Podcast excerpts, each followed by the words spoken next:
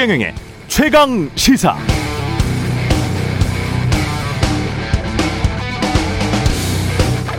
네, 미국으로 유학을 온 이라크 기자와 오래 대화를 한 적이 있었는데요. 이 친구의 고민은 이라크로 돌아가면 친미주의자로 낙인 찍혀서 언제 죽을지 모른다는 것. 그렇다고 남아서 계속 공부하는 게 이라크의 진정한 독립에 도움이 될 것 같지도 않다는 것이었습니다. 아프가니스탄의 수도 카불이 탈레반에 의해 점령됐죠. 아프가니스탄은 근대 이후 100년 넘게 차례로 영국, 소련, 미국의 침공을 받거나 식민지가 됐던 나라입니다. 그렇다고 탈레반 원리주의자들이 이끌 나라가 자유롭고 평등하리라고 보는 사람들은 거의 없을 겁니다. 여러분이라면 어떤 역사를 선택하시겠습니까? 독재지만 외세가 없는 나라, 좀 자유롭지만 사실상의 식민지인 나라.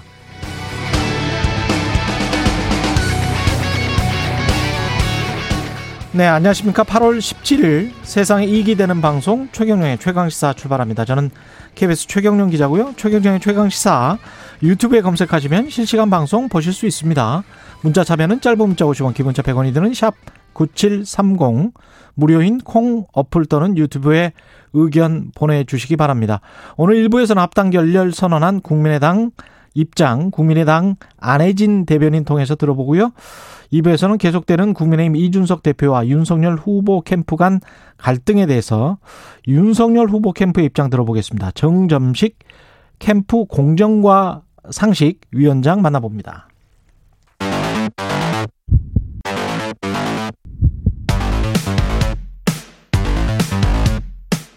오늘 아침 가장 뜨거운 뉴스 뉴스 언박싱 네, 뉴스 unboxing 시작하겠습니다. 민동기 기자, 김민아 시사평론가 나와 있습니다. 안녕하십니까? 안녕하세요. 예, 제가 오프닝에서도 말했습니다만은 오늘 어제 저녁 오늘 아침 저 TV 화면 보신 분들은 깜짝 놀라셨을 거예요. 탈레반 대변인이 음. 아프간에서 전쟁은 끝났다 이렇게 선언을 했는데요. 시민 수천 명이 아프간을 탈출하기 위해서 공항으로 몰려들었거든요. 예. 영상 뭐 인터넷에서 영상도 지금 많이 공유가 되고 있는데 에, 미군 수송기라든가 이런 지금 민, 민항기는 물론이고요. 항공기가 활주로에서 이륙을 못 하고 있습니다. 활주로를 떠나려고 움직이고 있는데 네. 거기에 그냥 올라타더라고요. 그렇습니다. 실제로 그 어떤 외신이 찍은 영상을 보면은요. 미군 수송기가 이륙을 했는데 거기서 떨어지는 그런 장면도 지금 나오고 있고요. 그리고 공항 경비를 미군이 맡았거든요. 음. 워낙에 많은 인파가 몰려드니까 이걸 뭐 제지하는 과정에서 그 경고 사격을 했- 했다고 하는데 제지하는 과정에서 뭐 최소한 일곱 명이 숨졌다 이런 보도도 계속 나오고 있습니다. 일단 아프간인들은 억압적인 공포 정치가 좀 재현이 될 것이다 이걸 가장 두려워하고 있고요. 특히 반여성 정책이 부활할 것이라는 그런 공포가 조금 나오고 있는 상황입니다. 그렇죠. 그 사람들은 그게 종교인데. 예. 그렇죠. 이게 아무래도 탈레반들은 이 신정일치의 그런 신정국가를 만들어야 된다고 주장하는 사람들이고 어떤 합리적이고 이성적인 어떤 정책이나 이런 것들은 오히려 이제 해악을 가져온다고 주장을 해왔기 때문에 그러한 정책이 부활할 것이고 아프가니스탄은 상당히 이제 다시 암흑 속으로 들어갈 것이다 이런 우려를 지금 갖고 있는데 그래서 미국이 결국 이렇게 철군한 거에 대해서 미국 국내외에서 이제 여러 가지 비판들이 이제 나오고 있습니다. 그래서 미국 내에서는 바이든 대통령에 대해서 과거에 이제 베트남 전쟁에서 철수할 때처럼 그때와 같은 일이 또다시 일어난 것이다라면서 공화당이라든가 이런 쪽에서 비판의 날을 세우고 있고 민주당 지지자 일각에서도 결국 이제 아프가니스탄의 그러한 이제 여성 인권이나 이런 것들을 미국이 저버린 거 아니냐 이런 비판을 또 하고 있는 상황이고 음. 미국 외에서도 예를 들면 뭐 중국, 러시아, 그다음에 원래 미국과 외교적으로 적대했던 나라들이 거봐라 이렇게 얘기를 하고 있어요. 미국 음. 외교적으로 믿을 수 있냐. 근데 이게 미국 입장에서는 아프가니스탄에 영원히 주둔할 수가 없었던 것도 또 사실입니다. 그렇죠. 원래 아프가니스탄하고 이제 탈레반하고 전쟁을 시작한 게 어제도 말씀드렸지만 9.11 테러 때문에 그랬습니다. 그렇죠. 그 9.11 테러 이후에 오사마 빈 라덴을 숨겨뒀다. 이걸 빌미로 해서 계속해서 이제 대립 구도가 이어져 온그 건데. 2011년에 오사마 빈 라덴은 사살을 한 거잖아요. 그렇죠. 사살을 했기 때문에 예. 그때 사실은 발을 뺐어야 되거든요. 음. 근데 그때 발을 뺐으면 바로 오늘과 같은 일이 벌어질 것으로 예상됐기 때문에 그렇기 때문에 시간을 벌고 아프가니스탄에 제대로 된 정부군을 만들고 정부를 구성하고 이걸 마무리하고 이제 철군해야 된다는 게 그 당시 오바마 행정부의 입장이었던 거죠. 그리고 아프가니스탄에서 계속 전선을 유지할 필요가 없는 게 중국하고 이제는 대립 구도가 계속 커질 것이기 그렇습니다. 때문에 이젠 중동하고는 중동에서는 좀 발을 빼고 싶다라는 게 그때도 이제 유지가 됐는데 근데 이 결국은 제대로 된 정부를 만들지 못했어요 미국이 정부가 오히려 부패했고 이 정부군에 투입한 물자들이 다 지금 이제 이 탈레반을 비롯해서 지방 군번들로 다 빠져나가고 있다. 결국은 이, 저, 이 점에서 실패했기 때문에 철군할 수밖에 없는 상황으로 사실은 내몰려 왔다는 게 진실인 것 같습니다. 그러니까 단기적으로는 이 바이든 행정부가 탈레반 장악 능력을 굉장히 과소평가를 했던 것 같고요. 음. 그리고 아프간 정부 군대를 너무 과신했는 나머지 이 탈레반이 수도 카불에 입성하는 그 시기 자체로 굉장히 좀 오판한 측면이 하나 있는 것 같고 그리고 지금 장기적으로는 원래 평화적 정권 이양을 하려고 했었어요 미군이. 근데 2016년에 이 팔- 탈레반 지도자 만수르가 미국 공습으로 사망을 해버립니다. 나름 네. 여기 실용주의적인 어떤 인물로 평가받던 인물이었는데 음. 이게 사망을 하면서 평화적인 어떤 정권 교체를 놓친 그런 상황이 됐고요. 그리고 이제 가장 큰 패착은 트럼프 전 대통령이 이 돈이 아깝다면서 철군을 서둘렀거든요. 그러니까 아프간의 뭐 평화적 정권 이양이라든가 평화 유지 이런 거는 트럼프 대통령이 별 관심이 없었습니다. 그러다 보니까 지금 여러 가지 종합적으로 오판한 측면이 좀 있는 것 같아요. 그러니까 이게 또 아프가니스탄 내부의 상황이 워낙 어렵습니다. 왜냐하면 지금 이제 이 서구 언론 또 우리도 그렇고 이제 아프가니스탄 이 주민들의 어떤 인권 이런 것들이 우려가 돼서 이 앞으로 탈레반 정 탈레반 정권에 대해서 불안감을 느낀 시민들이 이제 지금 탈출하고 있다 이제 이렇게 보는 시각인데 이런 측면이 분명히 크지만 또 한쪽에는 이른바 종교 갈등, 지역 갈등, 민족 갈등이 지금 있거든요. 예. 탈레반이 상징하고 있는 탈레반들이 자기들이 대변하고 있- 있다고 주장하는 지역과 민족이 있고 예. 지금까지 이 아프가니스탄의 친미 정권을 구성해 왔던 그 사람들이 속한 또 지역과 민족이 또 있는 거예요. 그래서 이 둘의 충돌까지 이제 이어지고 있는 것이기 때문에 그러니까 한쪽이 정권을 잡았으니 다른 쪽에서는 탈출하겠다 이렇게 나오고 있는 상황이기도 한 거거든요. 그렇죠. 대단히 복잡한 문제인데 미국이 이런 여러 가지 복잡한 문제를 조율할 정도로 이 아주 멀리 떨어져 있는 나라에 대해서 음. 아주 종합적인 그런 지배력을 통치력을 행사하지 못한 게 근본적인 원인이라고 봅니다. 제가 어제 오래전에 예매해뒀던 음. 모가디슈라는 영화를 봤거든요. 똑같아요? 상황이. 오후에 그 영화를 보고 저녁에 저녁 뉴스를 보는데 똑같더라고요. 깜짝 놀랐습니다, 진짜. 예. 근데 저는 이런 뉴스 접할 때마다 한국이 정말 축복을 받은 나라구나. 또는 감사하고 우리 살아야 한다. 그러, 그, 그러니까 우리 할아버지, 아버지 세대들이 그래도 정말 이 나라를 잘 이끌었다. 네. 그런 생각은 들어요. 이 그런 측면에서는 한국은 정말 축복받은 나라예요. 애국자세요. 예. 네. 아니 어제 그 얘기를 또 한참 했습니다. 예. 영화와 저녁 뉴스를 보면 대단한 겁니다. 네. 45년 2차 세계 대전 이후에 이렇게 된 나라는 정말 희귀합니다. 예. 안철수 국민의 당 아, 대표가 합당은 안 되겠다. 그러니까 결렬 결렬을 선언을. 했거든요. 예. 합당 추재인 의사를 밝힌 지 5개월 만인데요. 음. 그러면 독자 출마 쪽으로 가닥을 잡은 거냐? 이건 아직 불투명합니다. 일단 가능성은 열어뒀는데 일단 현재로서는 안철수 대표가요. 국민의힘에 들어가서 자신보다 앞서는 그런 국민의힘 후보들하고 경쟁을 하는 것보다는 차라리 국민의힘 바깥에 있으면서 독자 행보를 하는 게 훨씬 더 유리한 것으로 이렇게 판단을 하는 것으로 보이고요. 그렇다라고 한다면 밖에서 누구랑 연대를 할 것이냐? 언론들은 김동연 전 경제부총리를 가장 유력한 인물로 지금 꼽고 있는데요. 음. 일단 김동연 전 부총리와의 연대 가능성도 열어두긴 했습니다만 물어는 봤을까요? 열어두긴 했습니다만 이걸 하려면은요 어찌 됐든 이 국민의당은 한 가지 손을 좀 봐야 될 게 있습니다. 음. 당원 당규를 일단 좀 개정을 해야 돼요. 왜냐하면 대선 1년 전에 선출직 당직을 사퇴하도록 이렇게 규정이 되어 있거든요. 이 문제를 좀 손질을 봐야 되기 때문에 안철수 대표는 여러 가지로 좀 고민이 좀 많을 것 같습니다. 그러니까 이게 간단한 계산입니다. 윤석열 전 총장이 국민의힘 밖에 있었으면 그리고 국민의힘 내에 유력 대권 주자 지지율이 높게 나오는 사람이 없었으면 안철수 대표가 들어가서 사실 국민의힘 후보가 된 다음에 그 다음에 예를 들면 밖에 있는 윤석열 전 총장이라든가 이렇게 단일화 구도나 이런 걸 만들 수 있었던 거죠. 애초에 계산은 이전까지 이준석 대표 탄생하기 전까지의 계산은. 근데 지금 상황 그렇지 않지 않습니까? 지금은 그런 상황이 아니기 때문에 다시 이 계산을 뒤집는 것이죠. 그래서 애초에 재보선 국면에서는 합당 어떤 조건이든 합당을 하겠다라고 얘기를 했지만 지금은 상황은 달라졌기 때문에 이 제3지대에서 그러면 뭔가 뭔가를 시도해 볼 수밖에 없는 그런 상황이 또 된 건데요. 근데 이게 뭐 각자의 계산이 있겠습니다만 결국 야권의 어떤 대선 전략에 어떤 영향을 미칠 것이냐. 지금은 이제 야권 통합이 상당히 뭐 어려워졌다는 점에서 비판도 많고 하지만 결국은 제3지대에 뭔가가 포스트가 있는 상황에서 마지막에 이제 후보 단일화를 하고 뭐 이렇게 하는 방식이 이 그림을 잘만 만들면 또 정권 교체 가능성을 높일 수도 있다. 이런 얘기도 국민의힘 내부에서는 나오거든요. 그래서 이게 앞으로 어떻게 되느냐, 얼마나 제3지대에 안철수 대표가 자리를 잘 잡고 거기서 뭘 할 수 있느냐, 이게 중요한 포인트가 될 것 같습니다. 정치는 생물이라는 게 시간에 따라서 계속 변하지 않습니까? 그렇습니다. 지금 여름인데 겨울쯤 그러면 다시 이야기가 나올 거란 말이죠. 그렇죠. 합당이든 단일화든 네. 뭔가 이야기가 나올 텐데 그때 여전히 지금 가지고 있는 지지율이라고 믿어지는 4, 5%가 있으면 있으면 혹시 뭔가 될지도 몰라요. 숫자는 변하는 겁니다. 예, 숫자는 근데 변하잖아요. 그렇습니다. 그 사람의 마음은 변합니다. 결국에는 안철수 대표 이거 저렇게 그럴 수 있니? 그럴 수 있어요. 네. 안철수 대표의 지지율이 결국에는 핵심인 거죠. 그렇죠. 전수인 거고. 예. 특히, 특히 정치는 오늘 산수와 내일 산수가 완전히 다릅니다. 음. 내일 되면 우리는 또 다른 얘기를 하고 있을 겁니다. 예. 그거는 국민 마음이에요, 진짜. 그렇습니다. 유권자 마음이기 때문에. 근데 국민들이 얼마나 이 상황을 납득할 수 있을지는 국민의당이나 국민의힘이나 서로 정치를 잘 아는 수밖에 없는 거죠. 네. 예. 그러니까 오늘은 대체적으로 좀 비판 여론이 많은데 음. 그래서 앞으로 어떻게 하느냐 이게 음. 이제 중요한 거죠.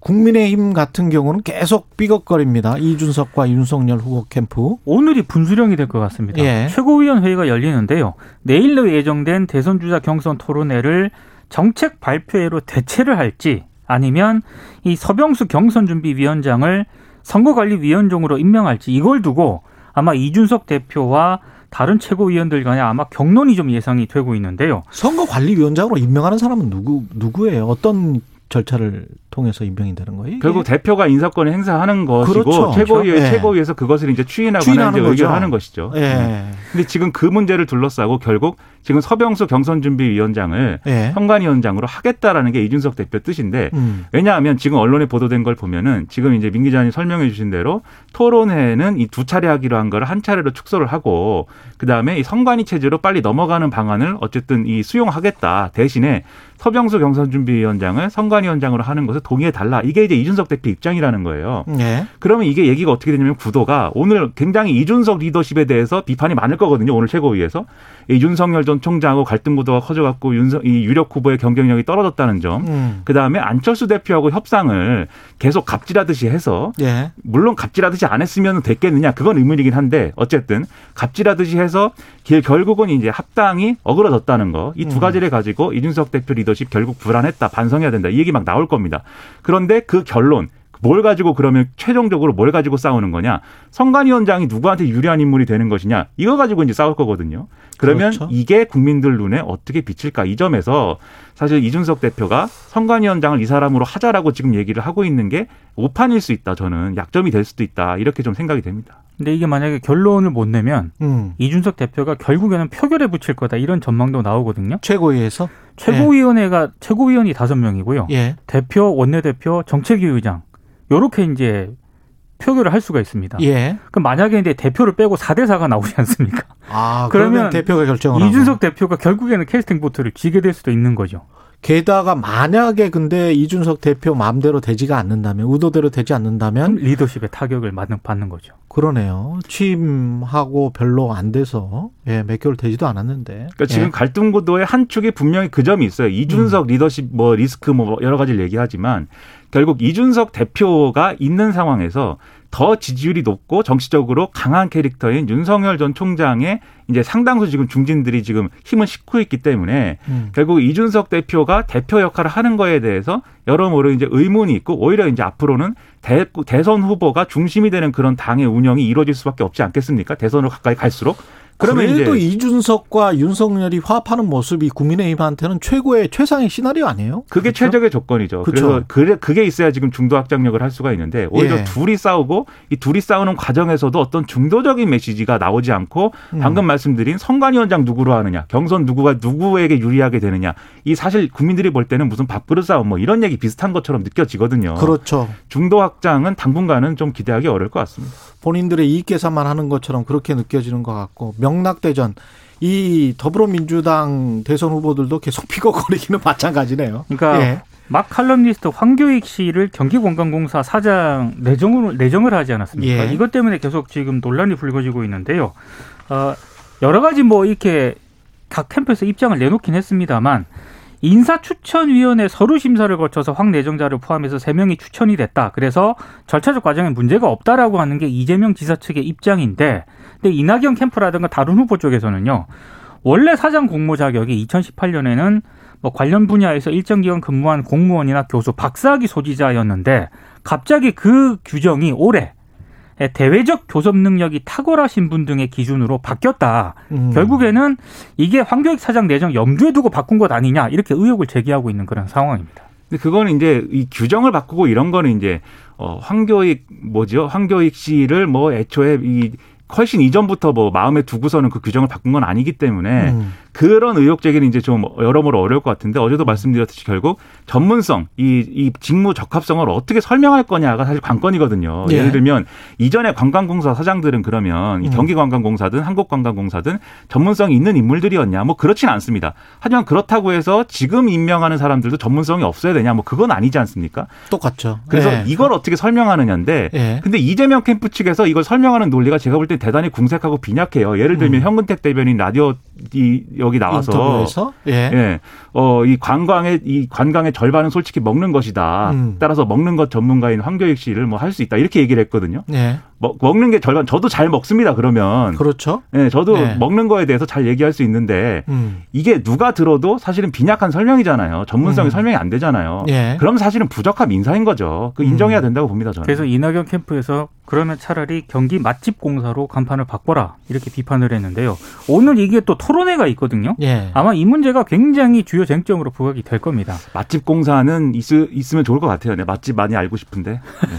근데 황교익 씨가 그 전에 이재명 지사를 옹호하는 발언을 안 하고 안 하고 그리고 그냥 순수한 맛 평론가였다면 그러면 그 관광공사 사장 그거는 뭐 이런 정도의 논란은 없었을 것 같아요. 제 생각엔 근데 맛과 그거- 관련해서는 뭐 예. 맛이 맛이 문제가 아니라 그 지금 이제 이낙연 캠프 측에서 주장하는 것처럼 예. 경기 맛 공사면 뭐 그럴 수 있는데 예. 이게 관광 공사라는 게 관광이라는 것에 대한 어떤 뭐 어떤 접점이 예. 있으면은 예를 들어 설명이 될 수가 있겠는데 예. 그렇지 않은 상황이기도 하거니와 이 이재명의 측근이고 아군이라는 게 문제가 되는 거 아닌가요? 그리고 그것 예. 그것 그것을 이제 논 그것이 논란이 되고는 있지만 음. 근데 사실 엄밀히 말하면 그런 것이냐도 좀 의문이기도 하고 또 황교익 씨 자체가 대단히 논란이 많은 인물이어서 사실은 벌어지는 논란이기도 합니다.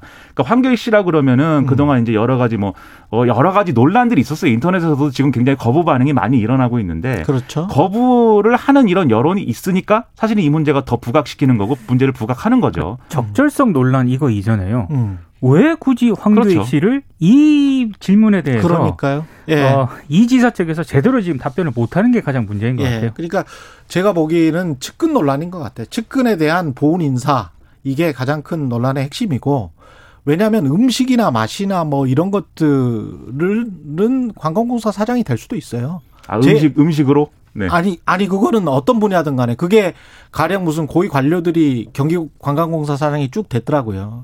근데 그분들의 전문성이 뭐가 있는지는 저는 모르겠어요. 음. 그러니까 계속 어떤 다른 다양한 시민 사회 분야에서 전문가를 선발하는 그런 원칙은 저는 좋다. 네. 그러나 그걸 굳이 측근을 안 치는 거는 잘못됐다. 측, 측근인지는 네. 잘 모르겠어요. 저도 잘 모르겠습니다. 예, 황교익 TV에. 황교익 TV라는 유튜브 채널에 이재명 지사 나온 적이 있고 네.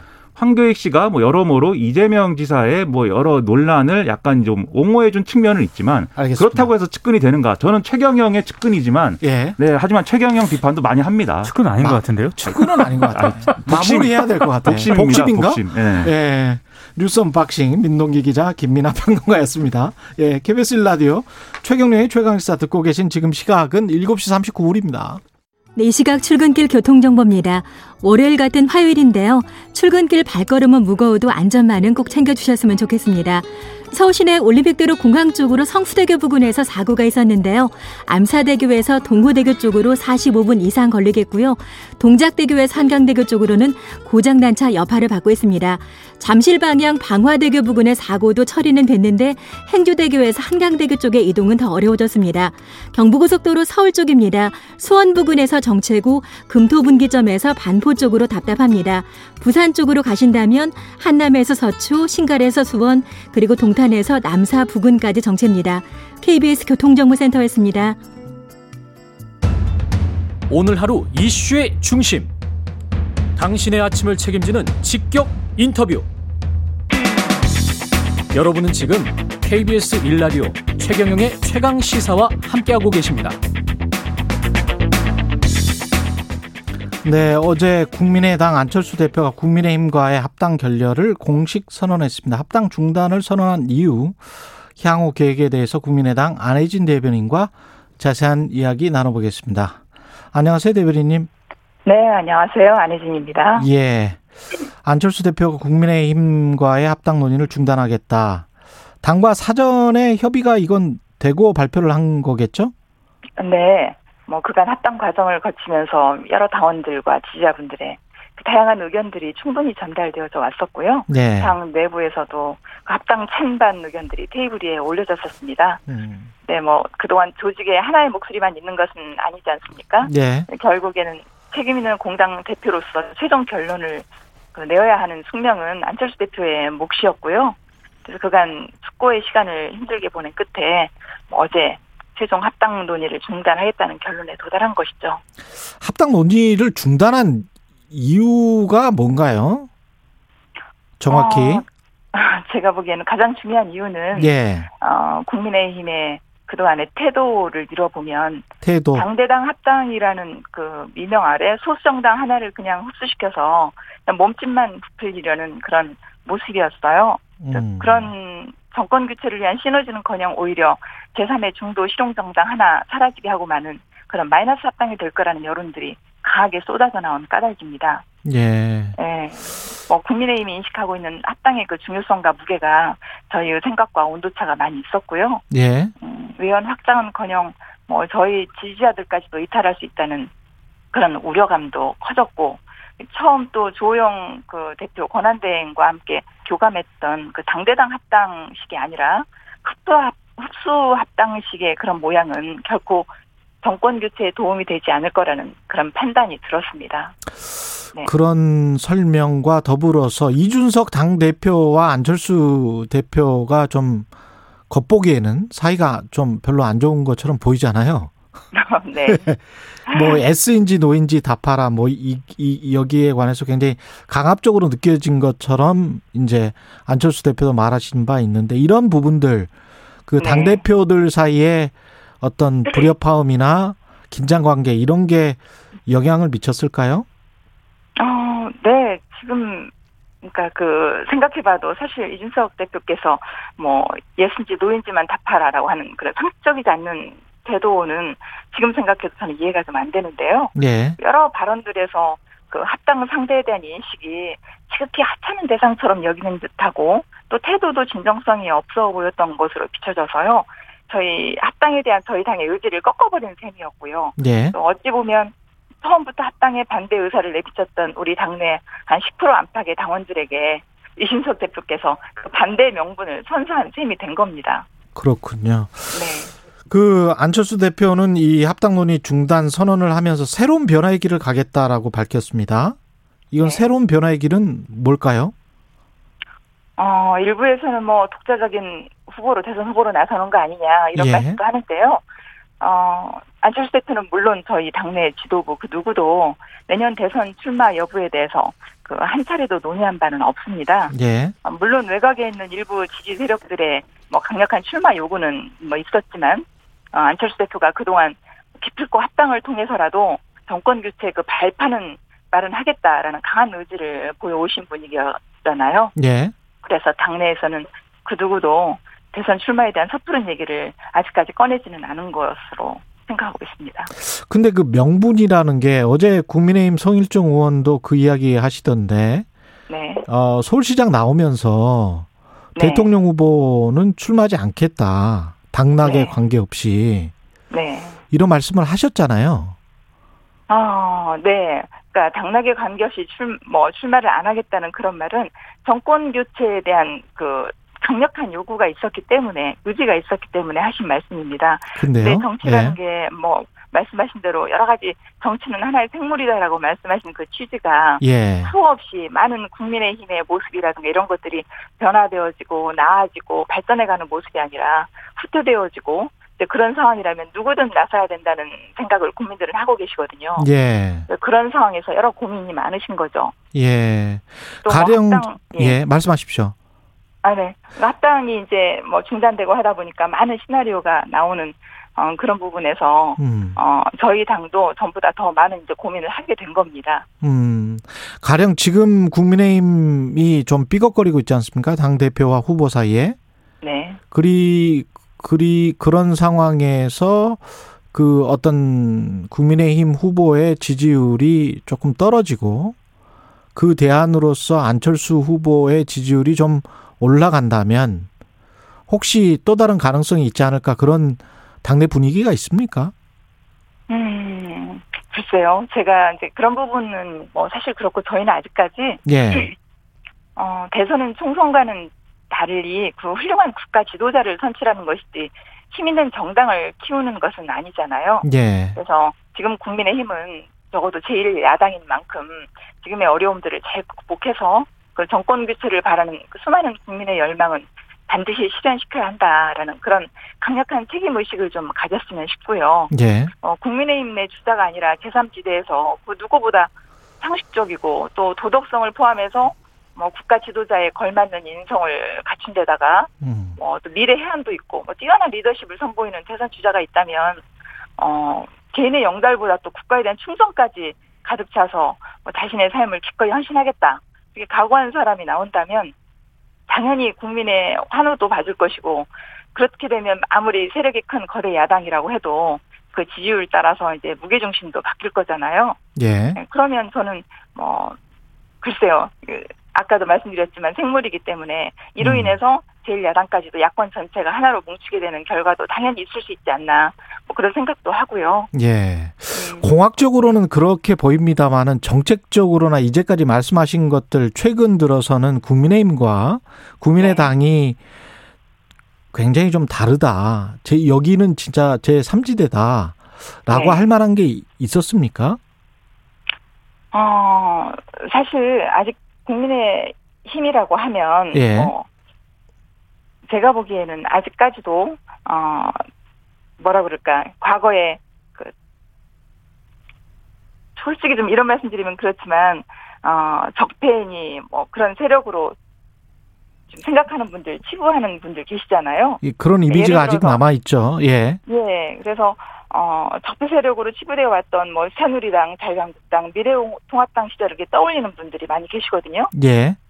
그러니까 여전히 신군부 세력의 잔재가 남아 있다고 여기고 보수를 외면하고 있는 중도 세력들이 많이 있어요. 음. 그러니까 그런 분들을 포용하고 합당하기 위해서는 음. 합당을 정말 원한다면 음, 국민의힘의 모습도 많이 바뀌어야 된다고 생각을 했고요. 예. 지금 우리나라 유권자의 40%는 과거 양당 정치의 회의를 느끼고 정치를 혐오하거나 외면해온 중도 세력입니다. 예.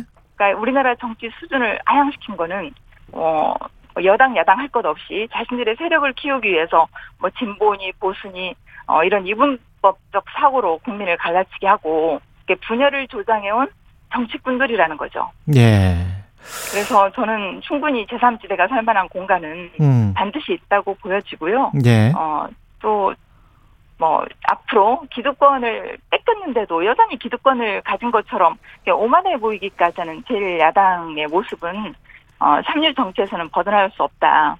적어도 과거 세력, 과거 적폐나 뭐 신적폐 세력과는 차별화된 제3의 정당은 반드시 필요하다. 이런 생각을 하는 국민들이 점점 늘어나고 있다고 봅니다. 그렇다면 그 제3지대 세력의 확장을 위해서 다른 누군가 뭐 네. 언론에서는 김동연 부총리 전 부총리 이야기를 하고 있던데요. 네. 어떤 접촉이 있었습니까? 어, 아니요. 그동안 뭐 접촉은 없었고요. 예. 음, 어떤 누구라도 어, 정권 교체를 이루기 위한 방안이라면 음. 아마 저희 당은 그 누구라도 지원하고 적극 함께 할 것입니다.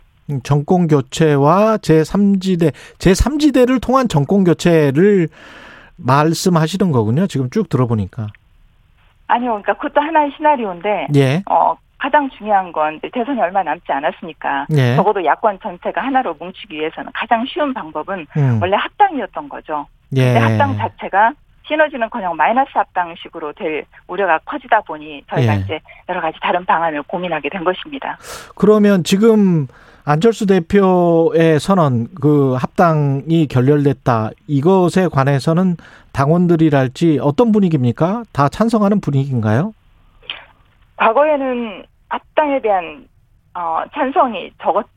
그러니까 찬성이 워낙 많았죠. 어, 예. 오히려 예 많이 이제 수렴하는 과정을 또 저희가 거쳤잖아요. 예. 어, 안철수 대표께서 지난 재보궐 선거 중에 어, 당원들의 의견을 물어서 합당을 추진하겠다 라고 이렇게 선언한 다음 전국을 순회했고요. 음. 그래서 어렵게 합당에 대한 중지를 모았습니다. 그리고 합당을 이루기 위해서 많이 기다렸죠. 예. 근데 이제 여러 과정 중에 지금은 오히려 합당에 대한 부정적 인식이 더 거세어졌고 음. 어렵지만 힘들고 고단하지만 그래도 어렵지만 제3의 길을 가야 된다. 음. 음, 그런 요구가 더 훨씬 많아진 겁니다. 근데 이제 아무래도 국민의힘이 스피커가 더 세니까요. 국회의원들도 아, 네. 많고. 그래서 나중에 되면 이제 범야권 분열의 책임은 안철수에게 있다. 이렇게 이제 몰아붙일 거 아니에요? 음, 네, 어제 저도 기자회견 끝나고 오후 음. 내내 계속 저희 책임이라고 몰아세우는 또 국민의힘에 반박하고 싶었지만 또 참았는데요. 예. 아무래도 저희 당이 세력도 약하고 말씀하신 대로 예. 네, 공보 면에서도 열세이고 그래서 언론도 뭐 국민의힘 쪽에 많이 경도되어 있음을 정말 많이 절절히 느끼고 있습니다. 아, 네. 예. 근데 음, 어떤 일이 그르쳐지게 되면 대부분 그 힘 있는 주체가 예. 자격지심이라는 게 있어서 예. 이건 내 책임이 아닌 상대 책임이라고 몰아세우는 쪽이 더 많고요. 음. 그래도 몰아세우는 쪽이 훨씬 더 책임이 큰 법입니다. 그렇군요. 그러니까 저는- 예. 어, 저야말로 국민 여러분의 냉정한 판단이 절실해서요. 음. 사실 아까도 그런 말씀 드렸지만 기다리고 인내하고 증거 났고요. 주영 대표 그 권한대행 시절 이후로 또 이후에 김기현 원내대표가 선출된 직후에는요. 예. 그 김종인 전 비대위원장 지시로 많은 비대위원들이 반대하고 또 뭐 당대표 후보들 중에서 일부도 국민의당 당원들이 투표권을 가지는 건 안 된다. 이렇게 뭐 반대하게 지금 통합은 어렵습니다. 양해해달라. 뭐 이런 식으로 말씀해 오셔서 저희 또 기다렸습니다. 음. 그러다가 이준석 당대표 체제하에서 겨우 논의가 시작된 거고요. 그러니까 국힘에서 자꾸 저희가 뭐 무리한 지분 요구를 해서 이게 깨진 것처럼 이해를 말씀을 하시는데 예. 저도 그게 잘 이해가 안 되는 게요. 음. 소위 지분 요구라고 하면 공동대표, 뭐 최고위원, 당협위원장 등의 자리를 일정 부분 저희가 달라 이렇게 확보하는 걸 말하잖아요. 예. 근데 저희는 현 국힘 지도부를 인정하고 우리 당 지도부는 다 해산하겠다 이렇게 말을 했고요. 음. 그리고 뭐 대선을 앞두고 시간이 많지 않으니까 그 당협위원장 직책도 전체 당협의 10% 정도, 약 한 29명 정도 당협위원장을 공동으로 우선하고 그다음 대선을 치른 뒤에 이준석 대표가 어, 공언한 바대로 공정한 경쟁을 통해서 실력 있는 사람을 뽑자 이렇게 음. 제안을 한 겁니다. 예. 그러니까 외연 확장을 위해서라면 오히려 저희가 아니라 국민의힘 측에서 이와 같은 제안을 먼저 해오는 것이 훨씬 정상적이고 바람직한 방법이지 않았나 예. 그렇게 생각을 하고요. 또 하나 차별금지법을 요구했다. 뭐 이렇게 말씀하시는데 그것도 어이가 없는 게요. 음. 최근에 언론인들이 제게 가장 많이 질문해 오는 것이 왜 갑자기 합당 논의 중에 뭐 동성애자를 위한 그러니까요. 예. 예, 그런 예. 차별금지법을 내걸었냐는 건데요. 음. 그건 사실이 아닙니다. 아. 저희 당이 제안한 거는 예. 어, 저희 국민의당 출신이 합당 이후에 출신 성분으로 불이익을 만약에 받게 됐을 때 음. 이를 신고하고 바로잡을 수 있는 시스템을 합당 이후에 한번 만들자. 이게 바로 차별금지위원회라는 것입니다. 아. 이게 이제 예. 잘못 와전된 거죠. 알겠습니다. 네, 그리고 수평적인 통합, 뭐 구성원의 화합 이런 음. 것이 당연히 필요한 부분에서 예. 지극히 할 수 있는 제안이라고 저희는 생각합니다. 한 1분 정도 남았는데요. 정치는 살아있는 생물이라고 말씀하셨잖아요. 네, 겨울쯤 되면 지금 여름인데 겨울쯤 네. 되면 다시 국민의힘과의 합당 또는 단일화 거기가 이제 뽑혔을 거란 말이죠. 대선 후보가. 네, 네. 가능합니까? 제 생각으로는요. 예. 지금 당장은 아니라도 뭐 음. 언제든 국민의힘이 그 지금의 오만한 모습을 좀 버리고 예. 저희 국민의당원이나 뭐 지지자들뿐만 아니라 음. 중도 유권자들의 마음까지도 포용하고 녹여낼 수 있는 그 성숙한 정당의 모습이 알겠습니다. 보여지면 얼마든지 합당체 논의는 국민의당. 안혜진 대변인이었습니다. 네.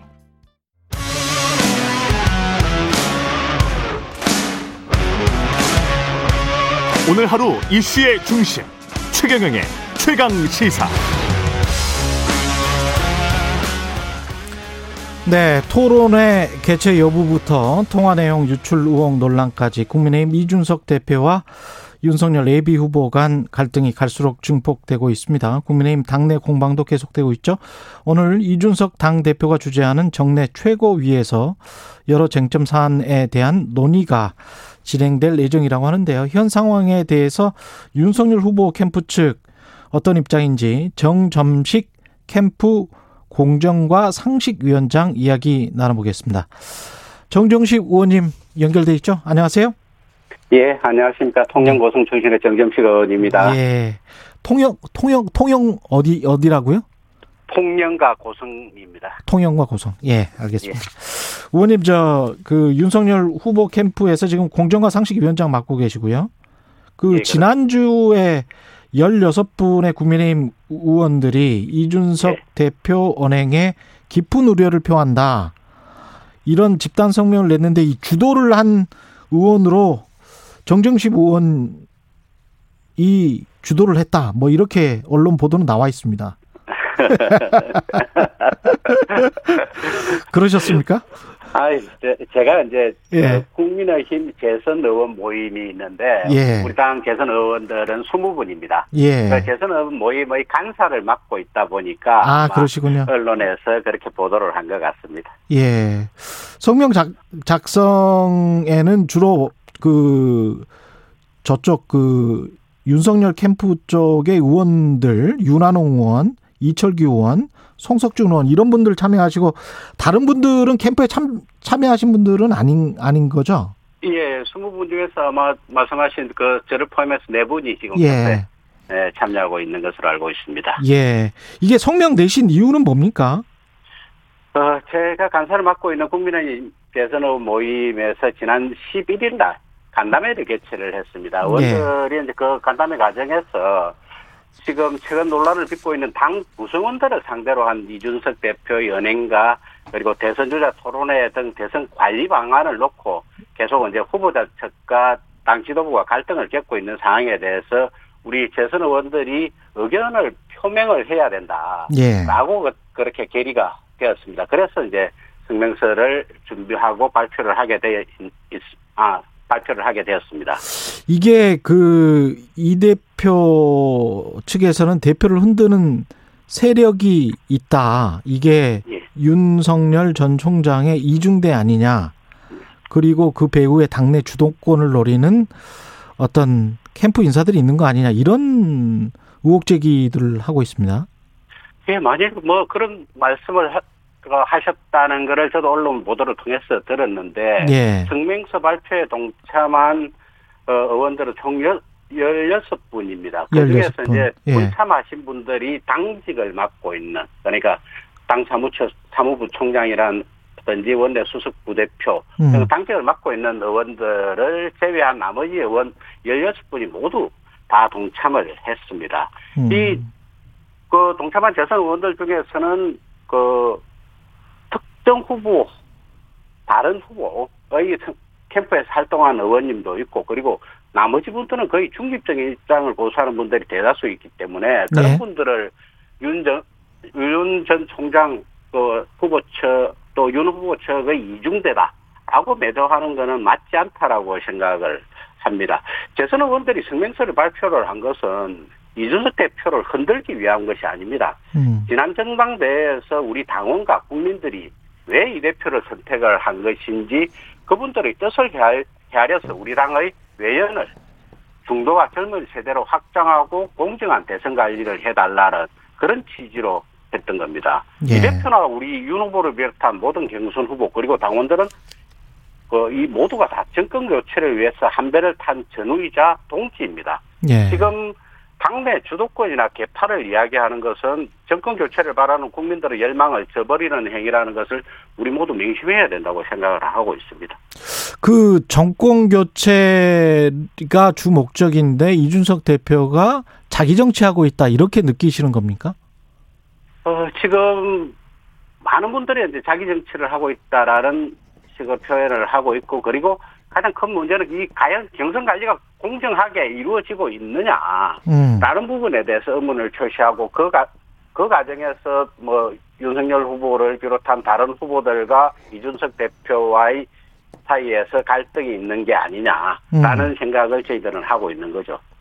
근데 그 외부자의 시선으로 봤을 때는 당 입당했을 때도 대표가 없었고 당의 공식 행사에도 불참을 했고 그게 이제 그 캠프에 중요한 일정이 있다고 하지만 그게 그만큼 중요했는지 당의 화합을 위해서는 또 윤석열 후보가 지지율 1위니까 먼저 너그럽게 손을 내미는 것도 맞지 않았는지 그런 생각도 들거든요. 예, 국민들께서는 뭐 그렇게 판단을 하실 수 있는데 예. 이번에 그쪽에 소위 그 봉사활동 에 이제 참여를 안 하신 것 가지고 그렇게 말씀들을 이제 하시는 것 같은데 그 예. 봉- 봉사활동 그 자체도 결국은 이 경선의 한, 한 가정이라고 이제 계속 표현을 하고 있는데 음. 만일 그렇다면 그 경선 관리는 당 경선 준비위원회에서 이렇게 진행을 하는 것이 아니라 당 선거관리위원회에서 선거 관리의 일환, 경선 과정의 일환, 경선 절차, 절차의 일환으로 이렇게 진행을 해야 되는 거거든요. 예. 그렇지 않은 상태에서 이제 소위 경선준비위원회가 어, 권한을 넘, 넘는 범위에서 이런 행사를 준비하기 때문에 이제 그 다- 우리 캠프 내부 또는 다른 많은 분들이 아, 그 과연 이 공정한 절차냐 라는 의구심을 제기를 하고 있는 거죠. 근데 최근에 이제 시사저널에서도 야권에서 가장 영향력 있는 인물로 1위에 이준석이 뽑혔거든요. 예, 예. 그 다음에 이제 2위가 윤석열 후보인데 예. 이런 상황에서 두 사람이 손을 잡는 게 낫지 자꾸 이렇게 이윤 이, 이준석 윤석열의 갈등으로 이렇게 비춰지면 국민들한테는 별로 보기는 안 좋을 것 같은데요. 예, 그렇습니다. 그런데 예. 이제 윤석열 후보 쪽 후보께서도 여러 차례 그 의사를 표명을 했고 저희 재선 의원들도 예. 그이 양쪽 후- 어, 당 대표나 그리고 캠프 쪽에서 다, 다 함께 이렇게 좀 절제된 은행을 사용해야 된다라는 식으로 저희들이 의견 표명을 했습니다만은 음. 저희 그 윤석열 후보의 의사는 확 확고합니다. 당 지도부가 그렇게 그 알력 관계를 계속 지속할 수는 없다라는 음. 생각을 하고 있고 그가 그런데 그 과정에서 이제 일부 캠프 쪽 분들이 이제 말씀을 하신 게 그 진위가 왜곡되어서 갈등이 증폭되고 있다. 저는 그렇게 생각을 하고 있습니다. 아, 그렇군요. 그 예. 문제는 그러면 이준석 당 대표로부터 나온다. 전적으로 뭐 이런 생각은 아니시고요. 그, 그 캠프 쪽에서 몇몇 분들이 이제 말씀을 하신 것이 음. 뭐 예를 들자면 신재호 정부 실장의 탄핵 발언이라든지 예. 뭐 이런 몇몇 발언들이 또 갈등의 한 단초가 되었다 이- 이렇게는 생각을 하죠. 그 이후에 그 통화 녹음, 녹취록 유출 논란이 이어졌잖아요. 예, 그렇습니다. 이준석 당 대표와 윤석열 후보 간의 전화 통화 녹음. 예. 이것과 관련해서는 어떻게 보십니까? 캠프에서는? 결국 그뭐 통화를 녹음 유출 논란 이후에 이 대표께서 이제 본인의 SNS를 통해서 아니다라고 해명을 했지만은 많은 예. 분들이 과연 최초에 그 대표 쪽에서 해- 해명한 부분과 배치되는 부분이 있기 때문에 과연 그 직접 해명을 우리가 믿을 수 있냐라는 때 이제 그런 반응을 많이 보이고 있습니다. 그런데 저희들이 생각할 때는 정치는 신뢰와 그리고 신의가 어, 전제되어야 합니다. 언론 보도와 같이 이 대표께서 윤 후보와의 전화 통화, 내용을 녹음을 하고 녹취록을 작성해서 언론인들한테 제공을 했다면 음. 향후에 과연 누가 이 대표와 진솔된 대화를 할 수가 있겠습니까? 예. 대선 후보와 당 대표가 서로 신뢰할 수가 없어가지고 제대로 제대로 된 대화를 하지 못한다면 결국 그 피해는 정권 교체를 열망하는 우리 당원들과 국민들의 몫이 될 것입니다. 이런 이를 계기로 해서 이 대표께서 앞으로는 좀 은행에 더욱더 신중을 기해 주시기를 저희들은 참 당원의 입장에서 간곡하게 부탁을 드리고자 합니다. 내일로 예정된 토론회는 뭐 정견 발표회 형식으로 바뀌었습니까? 어떻게 됐나요? 이건? 아직 그 지금 토론을 둘러싸고 논란, 논란이 계속되고 있고 그 네. 사이에 이제 조금 전에 말씀하신 것처럼 김기현 원내대표님께서 이제 정견 발표회 형식으로 하자고 제안을 하고 그 이준석 대표께서도 그걸 수용하는 듯한 발언을 이제 하신 것으로 보이는데 어제 일부 언론 보도에 따르면 음. 결국 18일 토론회가 취소될 것이다라는 전망도 나오고 있습니다. 아 예 정견 발표회도 안 하고. 예. 예, 그렇습니다. 게- 결국은 그 오늘 그 개최될 최고위원회의에서 어 당헌 당규에 따른 합리적인 결정이 내려지기를 기대하고 있습니다. 저희들은. 근데 어제 유승민 후보 같은 경우는 토론을 기피하는 후보가 어떻게 대통령이 될 수 있느냐 이러면서 사실상 윤석열 후보를 겨냥했단 말이죠. 예. 그런데 그, 그, 그 토론회라는 게 예. 과연 당헌 당규에 따른 것이냐 그리고 선거법에 따른 그런 토론회냐라는 부분에 대해서는 많은 부분 많은 분들이 의문을 가지고 있습니다. 그 유- 원희룡 후보께서도 말씀을 하셨듯이 이 경선 준비위원회는 말 그대로 경선을 준비하는 그 당의 임의 기구이지 경선 절차를 진행하는 기구가 아닙니다. 우리 당헌 당규에 따르면 선거관리위원회가 그 경선 절차를 진행을 하게 되어 있습니다. 그렇기 때문에 계속 저희들도 이제 그 성명서를 발표를 하면서 그 토론회 등은 그 선거관리위원회가 구성이 되면 순간이 에서 그 통- 토론회 진행하면 된다라는 식으로 말씀을 드렸던 거고 지금 그 저희 토론회에 참석하는 후보들이 과연 누구냐라고 했을 때 우리 당의 예비 후보로 등록된 분들은 네 분입니다. 그리고 예. 중앙선거관리위원회에 예비 후보로 등록된 분은 여섯 분이고 예. 그리고 어느 쪽도 예비 후보 등록을 하지를 않고 출마 선언만 하신 분들이 한 서너 분 예. 정도 예. 되는 상황인데 그렇군요. 이런 예. 다양한 그 법적 지위를 가진 분들 중에서 누구를 초청해서 토론회를 하며 그러면 그 중앙선관위에 예비 후보로 등록된 등록하지 않은 분들이 소위 그, 그 토론회에 참석해서 지지고소 발언을 할 수 있냐. 그거는 또 위법이거든요. 그렇기 때문에 이런 토론회가 우리 당헌 당규상 위법, 아, 당헌 당규에 위반되고 그리고 선거법 위반의 소지도 있기 때문에 그, 이 당헌 당규에 따라, 다른 그 토론회 일때는 참석하겠다라고 유- 윤석열 후보 측에서는 그렇게 생각을 하는 거고 음. 거기에 이제 원, 원희룡 후보라든지 다른 분들도 다그 동참을 아 일부 후보들이 동참을 하고 있는 그런 상황이라고 생각을 하고 있습니다. 그러니까 토론을 기피하는 거는 아니다. 그렇습니다. 그 예. 대통령 후보 우리 당의 대통령 후보로 나서겠다는 분이 토론을 기피할 수가 없, 없죠. 토론을 예. 기피하려고 생각했으면 그 정치를 시작하지 않아야 되지 않겠습니까? 그 선거관리위원회에서 당연 당규에 따라서 정식으로 선거관리위원회가 구성이 되고 그렇게 해서 절차에 따라서 토론회를 하면 당연히 참여하겠다. 뭐 이런 예, 말씀이시네요. 예, 예. 예. 그럼 선거관리위원장과 관련해서는 어떻게 결정이 돼야 된다고 보세요? 지금 이제 그 선거관리위원회가 한 20명 내외로 그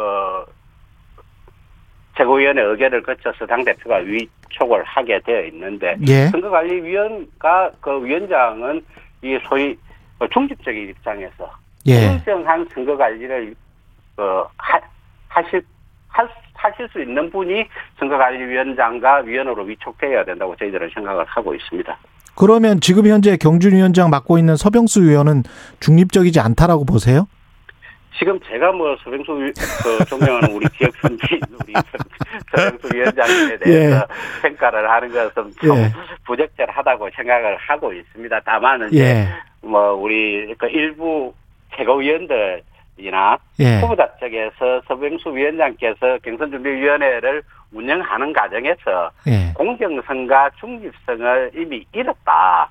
그렇기 아. 때문에 어, 그 경선준비위원장이 선대위원 선거관리위원장을 맡는 것은 부적절하다라는 의견을 표명하고 계신데 당내에 이런 많은 의견들을 참조를 해서 그 최고위원회의에서 결론을 내려주실 것을 정말 부탁을 드립니다. 지금 의원님 말씀이 일부 최고위원과 후보자 측에서 이렇게 말씀을 하셨거든요. 예, 예. 그러니까 후보자가 서병수 선거관리위원장을 반대하는 거네요. 아, 후보자 측. 후보자 측? 후보자 예, 측은 그 막- 의원님도 후보자 측인데? 예, 예. 어, 어, 물론 지금 언론 보도를 보면 뭐 몇몇 예. 분이 이제 그 반대를 하고 있는 것으로 저는 알고 있습니다. 누가 반대를 하는 거예요? 그러면 예를 후보자 측에 들어가지고- 누가? 어, 예를 들어 가지고 우리 캠프 쪽에서도 일부 그런 말씀을 하시는 분도 있을 수 있고 다른 후보자 측도 역시 마찬가지. 알겠습니다. 약간의 그 미묘한 뉘앙스가 있습니다. 그렇습니다. 왜 그러냐면 예. 우리 윤석열 후보께서 직접 또 뭐 서병수 후보, 아 서병수 위원장의 위원장께서 이제 선거관리위원장으로 가시는 것에 대해서는 직접적으로 의- 의견 표명을 안 하시고 안 하신 것으로 저는 알고 있거든요. 예. 예.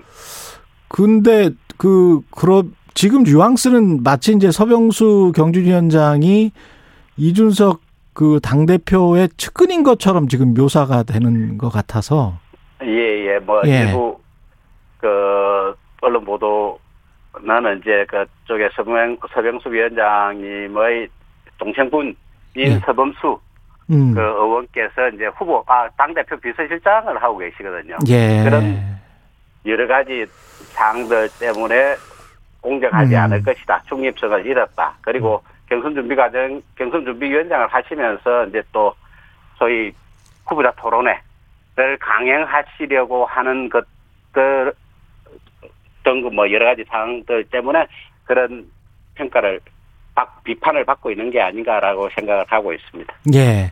경선 룰과 관련해서는 여러 논의가 진행되고 있는데 예. 공정한 경선 관리를 위해서 그 가장 중요하게 세워져야 되는 무슨 기준 같은 게 있을까요?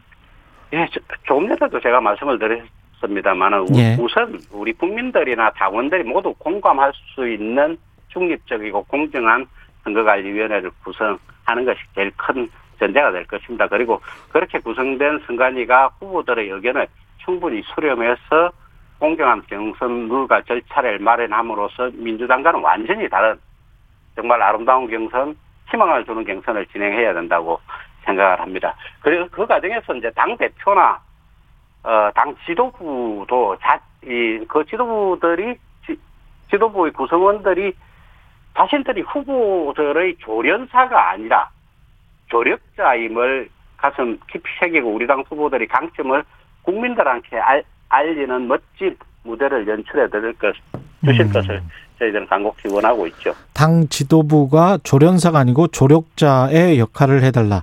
안철수 국민의당 대표 같은 경우는 합당 결렬 선언을 했는데요. 어, 많은 언론에서 겨울쯤에 다시 아마 단일화 이야기를 꺼낼 것이다. 그런 예. 이야기를 하잖아요. 예, 그렇습니다. 만약에 윤석열 후보가 당내 1위를 해서 국민의힘의 후보가 된다면 이 문제는 어떻게 접근해야 된다고 보세요?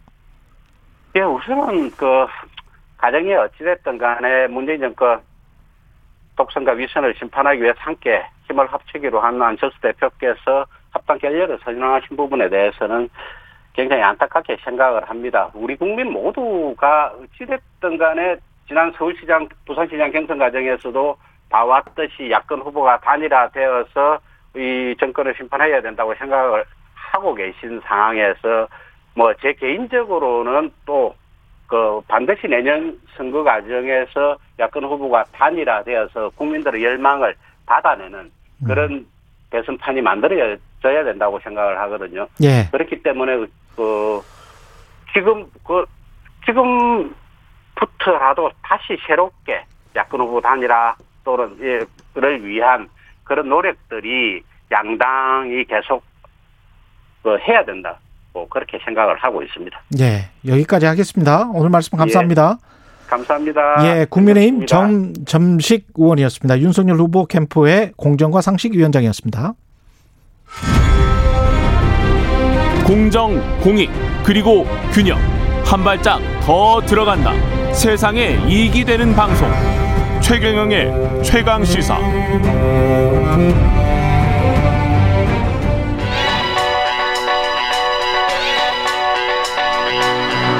최강 시사 시네리의 눈. 네, 시네리의 눈 뉴스포터 시네리 에디터 나와 계십니다. 안녕하십니까? 네, 안녕하세요. 예. 이게 그 아프가니스탄 난리가 났습니다, 정말. 네, 주말 사이에 정말 계속 기사가 나오고 음. 또 어제는 이 바이든 대통령이 사실 휴가였는데 네. 하루 일찍 복귀해서 어. 아, 새벽에 이제 그 국민 연설을 했는데 제가 이걸 예, 방송을 위해서 지켜봤습니다. 예.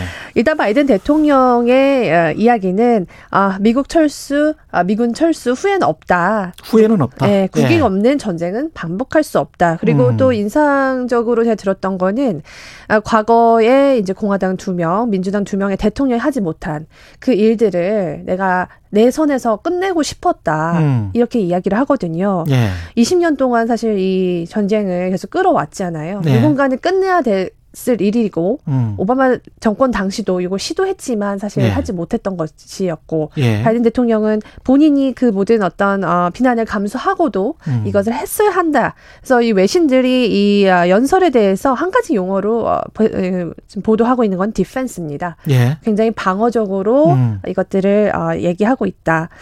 어, 근데 지금 뭐 외신들은 굉장히 여론은 사실은 이 아프간 철수에 대해서 여론은 굉장히 좋았어요. 예. 국민들이 지지를 했지만 음. 사실 이렇게 돈이 빨리 너무 많이 들어갔어요. 네, 돈이 예. 너무 많이 들었고 뭐 2천 조가 들었다고 하고요. 음. 그리고 2천 명의 이제 사망자가 발생했죠. 그렇습니다. 예. 미군만. 영화도 아. 많이 나왔잖아요. 저- 사실은 아프가니스탄에서 죽은 미군들 관련된 영화도 많이 네, 나왔죠. 이미 예. 빈라덴 제거하기 위한 목적으로 들어갔고 목적을 달성한 후에도 사실 그게 2011년에 이미 달성을 했는데. 네, 그런데도 10년 넘게 사실은 지지부진하면서 계속 끌어왔던 건데요. 음. 어, 하지만 이렇게 급박하게 재점령을 할지 탈레반이 이걸 예. 몰랐다는 겁니다. 어, 근데 3개월 그걸 정도 왜 몰랐을까요?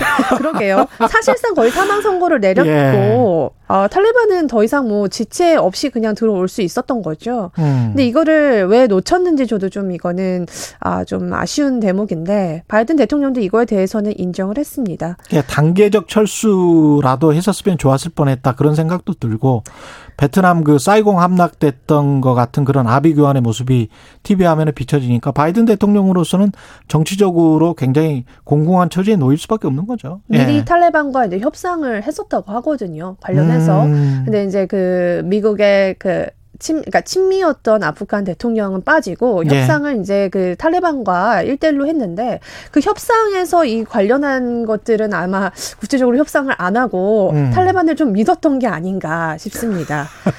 그런데 이제 이렇게 예. 친미 아프간 정부가 그동안 미국의 막대한 지원을 받았는데 왜 이렇게 탈레반에 무너졌을까? 그것도 참 신기하죠. 네. 예. 요거는 이제 간단히 좀 해석을 하자면 일단은 아프간 정부가 탈레반보다 힘이 없었다 이렇게 볼 수 있는데요. 그냥 예. 정통성인 것 같아요. 그게 맞습니다. 어떻게 보면. 그리고 친미 아프간 정부의 부패가 굉장히 심각했다라는 후문도 있습니다. 그래서 음. 그 내부적으로도 지지를 못 받았다는 이야기도 있고요. 예. 또 탈레반의 자금력이 막강했다는 얘기가 있는데 요건 좀 재밌었던 게 이 탈레반의 힘을 키웠던 건 다름이 아닌 마약 거래였다고 합니다. 예. 예, 마약이 아, 이제 돈이 될 수 있는 사업이었는데 이 친미 아프간 정부에서는 이거를 하지 못했겠죠. 미국에서 음. 계속 제지를 했으니까 그 틈새를 타서 탈레반이 마약 거래를 계속하면서 예. 유럽에 이거를 많이 팔았다고 하거든요. 예. 그러면서 자금력을 많이 확보를 한 상태였다. 이런 이야기도 나옵니다. 그래서 20년간 이 탈레반 세력이 버틸 수 있었다라는 분석까지 나왔습니다. 극단적인 믿음인데 이게 어떻게 그 상당히 많은 국민들에게 통용이 될 수 있는 건지 그것도 참 희한합니다. 근데 네. 이런 상황에서 자, 지금 아프가니스탄 역사 보면은 영국, 소련, 미국 그 다음에 이제 고기가 신장 위구르 접경 지역이잖아요. 네, 아프가니스탄이 맞습니다. 파키스탄 어, 접경 지역이고 그러니까 네. 중국이랑도 아주 맞닿아 있는 거예요. 사실상 맞아요. 신장 위구르 쪽이니까. 네. 예. 국내 언론들은 뭐 중국이 요새 일대일로를 꿈꾸고 있다. 실제로 음. 탈레반과 지난달에 아, 중국에서 만났었죠. 예. 러시아도 갔었고 예. 거기에서 이제 막대한 투자안을 약속 받았다 이런 뉴스가 있는데요. 탈레반이 탈레반이 중국으로부터요. 왜냐하면 탈레반도 이제 정부를 재건을 이제 해야 되니까. 재건을 해야 되면 돈이 필요하잖아요. 그렇죠. 그렇다 보니까 이제 중국이나 러시아에 기댈 수밖에 없는 상황인데 아, 소련은 치를 떨 겁니다. 아마 아프가니스탄에 관해서는. 맞습니다. 중국의 입장에서도 굉장히 위협적인 거죠. 방금 말하신 신장 위구르에 예. 이 핵무기가 있습니다. 경납 시설이 있는데 음. 이게 유출 우려도 있고요. 아, 또 습격 받을 많이- 수도 있구나. 습격 받을 수도 있고 예. 이 신장 위구르의 독립을 자극할 수 있습니다. 탈레반이 마음만 먹으면요. 탈레반과 신장 위구르의 독립 세력이 힘을 합치면 중국으로서는 아주 골치 아픈데요. 네. 골치 아프죠. 그렇기 예. 때문에 중국은 돈을 좀 들여서라도 투자를 약속하고 대신. 예, 신장 위구르만은 건들지 말라 이런 이미 협상이 지난달에 진행이 됐다 뭐 이런 외신들의 기사는 있는데 과연 탈레반을 어느 정도 믿을 수 있을까? 그리고 이게 중국 사람들도 두려울 거예요. 이 정도 되면. 네, 맞습니다. 영국, 소련, 미국이 들어갔는데 다 실패하고 나왔단 말이죠. 네. 이 일각에서는 바이든의 한수란 얘기도 있습니다. 중국을 네. 압박하기 위해서 이번에 확실히 발을 뺀 게 아니냐 뭐 이런 분석도 좀 나오곤 있는데요. 아, 그럴 수도 네. 있겠네요. 그래서 아주 골치 아픈 거를 당신들이 한번 처리해 봐. 예, 거의 화이트 엘리펀트 같은. 네, 슬쩍 발을 빼면서 예, 흰 코끼리 같은. 예, 예. 그런 어떤 분석도 있는데요. 앞으로 이 탈레반은 정말 이 이전에와 달리 좀 온건한 이런 이미지로 다시 이제 국가를 재건하겠다 이런 이제 메시지를 사실 어제 그저께 계속 내놓고 있지 않습니까? 예. 국제사회의 지금 어, 우려는 음. 이 여성 인권을 워낙 억압을 그동안 많이 했었고 그게 가장 큰 문제죠. 네, 그래서 이거에 예. 대한 우려도 계속 있는데요. 여성과 아동 관련해서 그리고 이게 여성 교육도 아예 안 시키죠. 네, 12세 미디어- 이상 그렇죠. 여성 아이는 학교를 갈 수 없습니다. 12세 이상 여성 아이는 학교를 갈 수가 없어요. 예, 그래서 미디어도 다 통제해 버리고. 네, 그런데 이제 이제는 어떻게 하냐면 히잡만 쓰면 예. 가능하게 해주겠다. 아 그런 식으로 나오고 네, 있어요. 이렇게 나오고 있는데요. 약간 유화 정책이네. 네, 유화 정책입니다. 왜냐하면 예. 본인들도 계속 이렇게 강경하게 갈 수 없다는 걸 알고 있습니다. 국제사회에 비- 대한 비판 음. 그리고 이제 그 원조를 받기 위해서라도 이런 예. 문제들이 인식될 수밖에 없는데요. 예. 그럼에도 불구하고 외신들은 과연 이걸 믿을 수 있느냐 이야기를 하고 있고 지금 뭐 그 주변국에서는 미국을 굉장히 비난하고 있습니다. 그렇죠. 대통령은 미군의 실패다 이렇게까지 얘기하면서 예. 우리가 아프간을 도와주겠다 이렇게 얘기가 되고 있는데요. 그 비슷한 종교니까. 네. 예. 그래서 이게 저는 앞으로 21세기는 이 초강대국이 군사력을 바탕으로 어떤 한 나라를 점령하는 시대는 음. 되지 않는 것 같습니다. 저는 근데 이런 일이 생길 때마다 그런 생각이 들어요. 그 한 나라의 독립과 음. 그 다음에 그 나라의 국민들의 생존, 삶, 번영, 자유, 평등 뭐 이런 게꼭 네. 일치하지는 않는다. 네. 예, 그러면 국민들이 어떤 거를 선택해야 될지는 또 국민들의 몫이어야 되지 않나. 네. 뭐 그런 생각 도 들더라고요. 네, 맞습니다. 예. 사실 이렇다 저렇다 딱 결론 내기 굉장히 복잡한 문제고요. 음. 다만 이제 탈레반이 과연 어떻게 정말 정말 자신들의 소신대로 변화를 할지 아니면 앞으로 더 테, 테러리스트의 세력을 국제사회에 또 확장하면서 다, 또 다른 위협을 가할지 이게 좀 지금 관심사인데요. 이 사람들은 교리라서 네. 교리라서 아마 바뀌지 않을 것 같아요. 네. 예. 제가 몇 년 전만 해더라도 뭐 영국이나 유럽 지역의 이 테러리스트들의 그 공격들 이 굉장히 많았잖아요. 음. 예. 그래서 이런 우려들이 지금 굉장히 외신 속에 많이 나오고 있는데요. 예.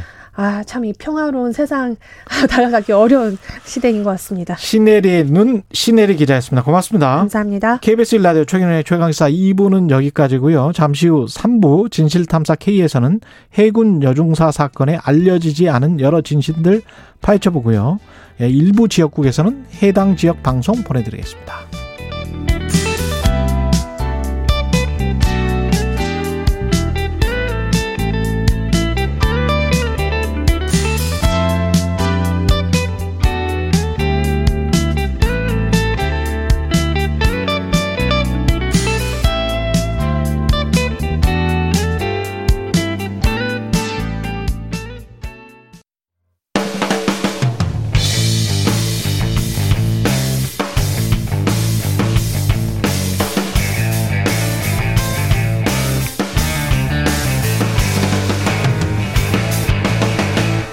최경영의 최강 시사. 네, 요즘 머지 포인트로 시끄러운데요. 편의점이나 마트 같은 곳에서 쓸 수 있는 10만 원어치 포인트를 단돈 8만 원에 살 수 있도록 20%를 할인하는 겁니다. 머지 포인트가. 입소문을 타면서 100만 명이나 사용했는데 갑자기 이 포인트를 쓸 수 있는 가맹점을 확 줄여버리고 소비자에게 전액 환불은 안 해주면서 먹튀 논란이 벌어졌습니다. 관련해서 홍익대학교 경제학과 전성인 교수님 연결돼 있습니다. 안녕하세요. 네, 안녕하세요. 예, 교수님 그 머지 포인트를 제가 모두에 좀 말씀드렸는데 이게 제가 설명한 게 맞나요? 예, 맞습니다. 아주 잘 예. 말씀을 해 주셨고요. 예. 머지 포인트는 일종의 선불 충전금이라고 할 수 있는데요. 선불 충전금이란 이제 선불 내 돈을 먼저 내고 예. 충전 그것을 쌓아놨다가 음. 다양한 곳에서 어, 물건을 살 수 있는 권리를 말합니다. 그래서 법률 용어로는 선불 전자 지급 수단 이렇게 아, 하고 예. 그 본질은 화폐라고 보시면 좋을 것 같습니다.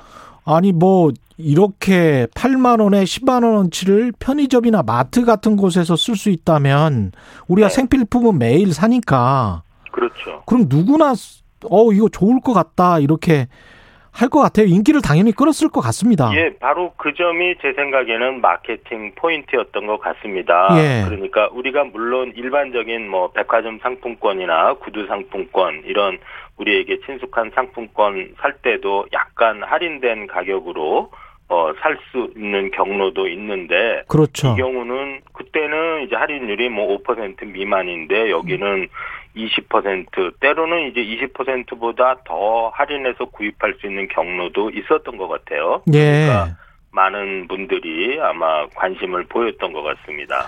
그러면 여기 그 편의점이나 마트 같은 곳에서 쓸 수 있다고 했는데 우리가 일반적으로 아는 그런 대기업의 편의점, 마트, 프랜차이즈 이런 곳에서 쓸 수 있었던 겁니까?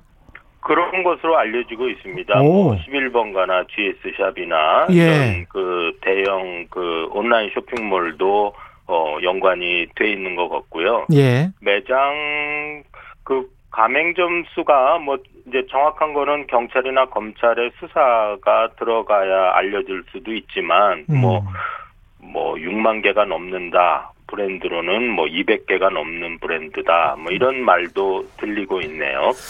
이야, 이거 그 머리 포인트로 시중에 풀린 돈은 그러면 얼마로 추산이 될까요? 이거는 정확히 잘 모르겠는데 물론 예. 그리고 저도 이제, 뭐 팩트를 알 수 있는 다른 소스도 없고 그러나 네. 이제 언론 보도에 따르면 음. 뭐 풀린 돈이 천억 원 이상이다 아, 이런 말이 들리고 있습니다. 이게 좀 상식적으로 이해가 안 가는 게 그러면 분명히 뭐 대형마트나 편의점에 그만큼의 값 그러니까 10만 원을 지불을 했을 거란 말이죠. 이 업체는 머지 포인트 하는- 얼마를 지불했는지는 모르겠어요. 그러니까 어, 어, 이제 예를 들면 그 스티커가 가격표가 10만 원이라고 붙어 있는 물건을 사기 위해서는 이 머지 포인트 서비스에 가입한 소비자는 이제 뭐 할인율 20%라면 8만 8만 원. 원을 내고 그 권리를 구입하고 예. 그러면 이제 그 권리를 보여주고 10만 원짜리로 가격표가 붙은 물건을 구입을 하겠죠. 예. 그러면 업자는 과연 그 10만 원을 받을지 머지 포인트로부터 뭐 9만 원을 받을지, 받을지. 아니면 7만 5천 원을 받을지 요 부분은 아직 정확히 알려지지 않고 있는데 아. 8만 원보다 밑으로 받았다면 머지 포인트가 이익일 것이고 장사가 잘 되는 거죠? 그렇죠. 근데 이제 8만 원보다 이제 더 받았다면 음. 이제 공급업자는 물론 가격표보다는 덜 받았지만 어 머지 포인트 실 납입 금액보다는 더 받아간 것이 되니까 예. 머지 포인트 입장에서 물건을 팔 때마다 적자가 생기겠죠. 그러면 10만 원짜리를 가령 9만 원밖에 그 납금을 못 받았다면 아 가맹점이 가맹점이 네네 그래서 어 머지 포인트가 한 만 원 정도 계속 적자를 나고 있었다면 그걸 그 돈을 가지고 뭔가 굴려서 네. 본인들이 흑자로 나올 수 있게 하는 그런 방법이 있지 않으면 이거는 사기 아닌가요? 그, 그, 뭐 사기까지는 그러니까 사기는 뭐 의도 사전에 뭐 내가 이 사람 등, 등골을 빼먹겠다 뭐 이런 예. 어, 의도가 있었는지는 모르지만 일단 수익 모델이 없다. 이거는 뭐 확실하게 얘기할 수 있는 것 같고요. 그러니까요. 그런데 사기라면 어, 이 뭐이 구조가 유지되는 한 우는 사람은 머지 포인트잖아요. 그쵸. 자기가 계속 손해 보면서 예. 소비자에게는 10만 원짜리 가격표 물건을 8만 원에 사게 해주겠다. 음. 그리고 공급업자에게는 당신 이거 안 팔릴 수도 있는데 이렇게 해서 많이 팔리면 9만 원이라도 받으면 뭐 원가 얼마 이상 뭐 건지는 거 아니냐 이렇게 그렇죠. 되면 예. 괜히 머지 포인트가 바보짓하는 그런 게 되는 거잖아요. 예. 중간에서 이렇게 이 사람 좋은 일 저 사람 좋은 일 내 손만 갉아먹는다 이런 거가 되니까 그렇죠. 그러니까 이제 거기서 우리가 그렇다면 이 사람은 왜 이런 어, 어, 행위를 했을까? 음. 원래 뭐 바보가 아닌 이상 무슨 다른 나쁜 의도가 있었을 게 아닐까? 예. 거기서 사기에 대한 추정이 점점 이제 의심이 강화되는 거죠. 그러나 뭐 현재까지 보면 그 부분 때문에 사기다. 이렇게 말하기는 어려울 것 같아요. 아, 이게 상당히 좀 위험성이 있어 보이는데 소비자는 혹할 수밖에 없을 것 같아요. 10만 원 어치 상품을 편의점이나 대형마트에서 내가 단돈 8만 원에 살 수 있다. 그러면 그렇죠. 누구나 예. 다 가입할 것 같은데. 예, 이런 형태의 영업은 이 온라인 플랫폼의 확장을 지향하는 대부분의 플랫폼들이 많이 하고 있는 것 같아요. 예. 그러니까 예를 들면 뭐 그 우리나라 최고의 그 온라인 포털이라고 불려지는 네이, 네이버 같은 예, 경우에도 예. 뭐 검색을 하면 N자라는 초록색 그 문자가 뜨는 그런 이제 상점들이 있는데 그런 거 대부분 보면 뭐 네이버 페이로 결제하면 10% 할인을 해드립니다. 뭐 이런 음. 식의 것들이 꼭, 꼭 그렇게 계약상으로 붙어 있는지는 몰라도 경우 경우에 그런 것들이 많이 있거든요. 예. 그런 것들도 그러니까 소비자들이 그런 네이버 페이나 이런 데 가입하도록 하는 어, 굉장히 중요한 유인이죠. 이 머지 포인트 같은 경우는 사전에 금융당국에서 어떻게 걸러낼 수 있는 방법이 없었을까요? 어, 만약에 이제 제 많은 사람들이 지적했고 제가 보기에도 머지 포인트가 했던 영업 행위는 우리나라 전자금융거래법의 규정에 따른 선불 전자 지급 수단의 관리에 관한 업무였어요. 예. 그리고 우리나라 법에 따르면 어, 그런 행위를 하려면 금융위원회에 일정한 요건을 갖추어서 등록을 해야 되고 음. 또 등록한 이후에는 재무 건전성 요건 등 몇 가지 규제 에, 요건을 갖추었어야 해요. 예. 그런데 머지 포인트는 그러지 않았거든요. 아. 이제 그렇기 때문에 두 가지 결과가 발생하는데요. 하나는 기존의 금융감독 기구는 머지 포인트를 감독할 법률적 권한이 없게 되었어요.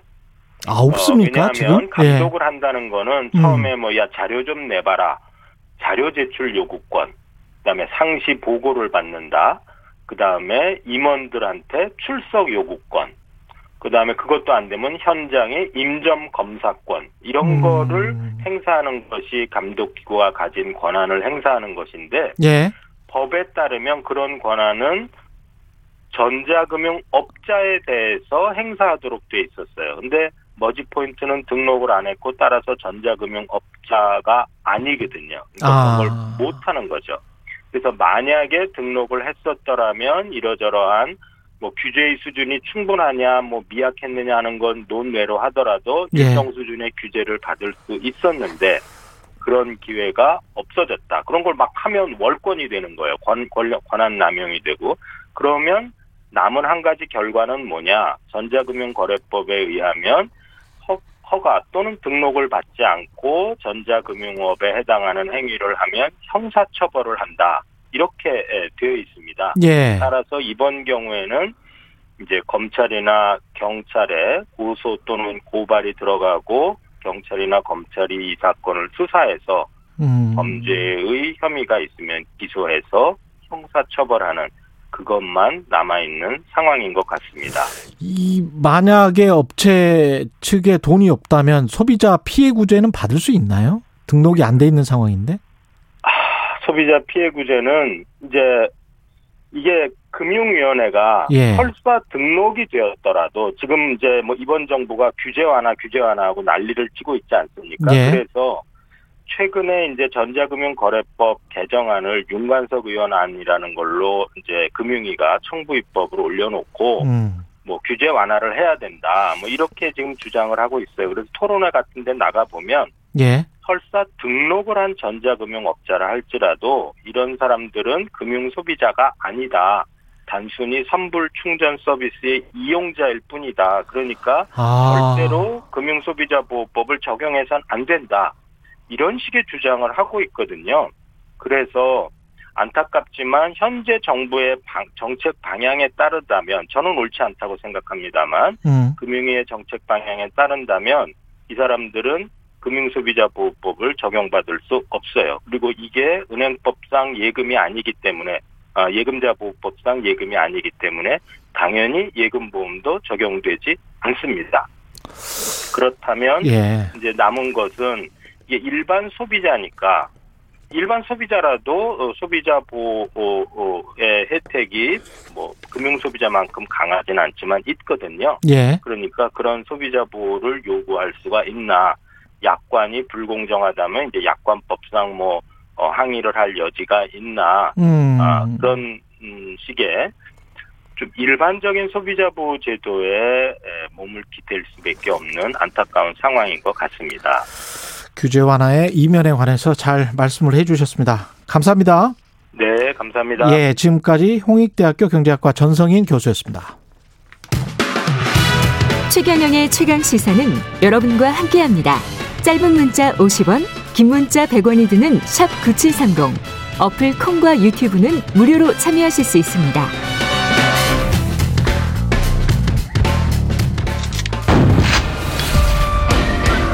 최경영의 최강 시사.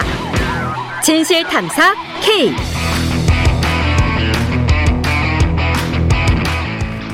네, 뉴스 속 사건의 진실을 깊이 있게 파헤쳐보는 시간입니다. 진실탐사 K. 오늘도 신장식 변호사님 그리고 최단비 변호사님 오셨습니다. 안녕하세요. 안녕하세요. 네, 안녕하세요. 네, 안녕하십니까. 신장식 변호사님은 오늘 마지막이십니다.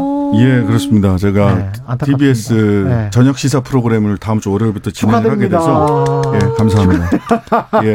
좋은. KBS도 아껴주시고요. 예. TBS 저녁 시사 프로그램도 많이 아껴주십시오. 슬쩍도 선전도 하시고요. 예. 아유, 뭐 KBS를 먼저 응원했습니다. 예, 예.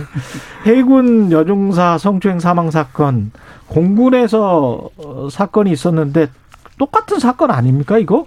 너무 비슷하죠. 예. 그러니까 이 해군 사건 같은 경우에는 지난 5월에 예. 이제 이 여기가 이제 섬 도서 지역에 있는 부대인데 부대 인근 식당에서 식사를 하다가 이 상사인 중사가 그 피해자한테 아, 내가 손금을 봐주겠다 이렇게 손도 손금. 만지고 음. 목에 팔도 올려놓고 강제 추행을 했습니다. 예. 그리고 강제 추행을 하고 그 다음에 이 피해 여성이 자신의 또 다른 이제 상사에게 가서 이 사실을 알렸어요. 음. 근데 이제 신고는 하지 말아달라. 그 당시에 이유가 혹시 신고를 하면 이 도서 지역이 너무 작기 때문에 예. 어떠한 뭐 인사상 불이익이 있을까봐 정식 신고는 하지 말아달라 이렇게 얘기를 했고요.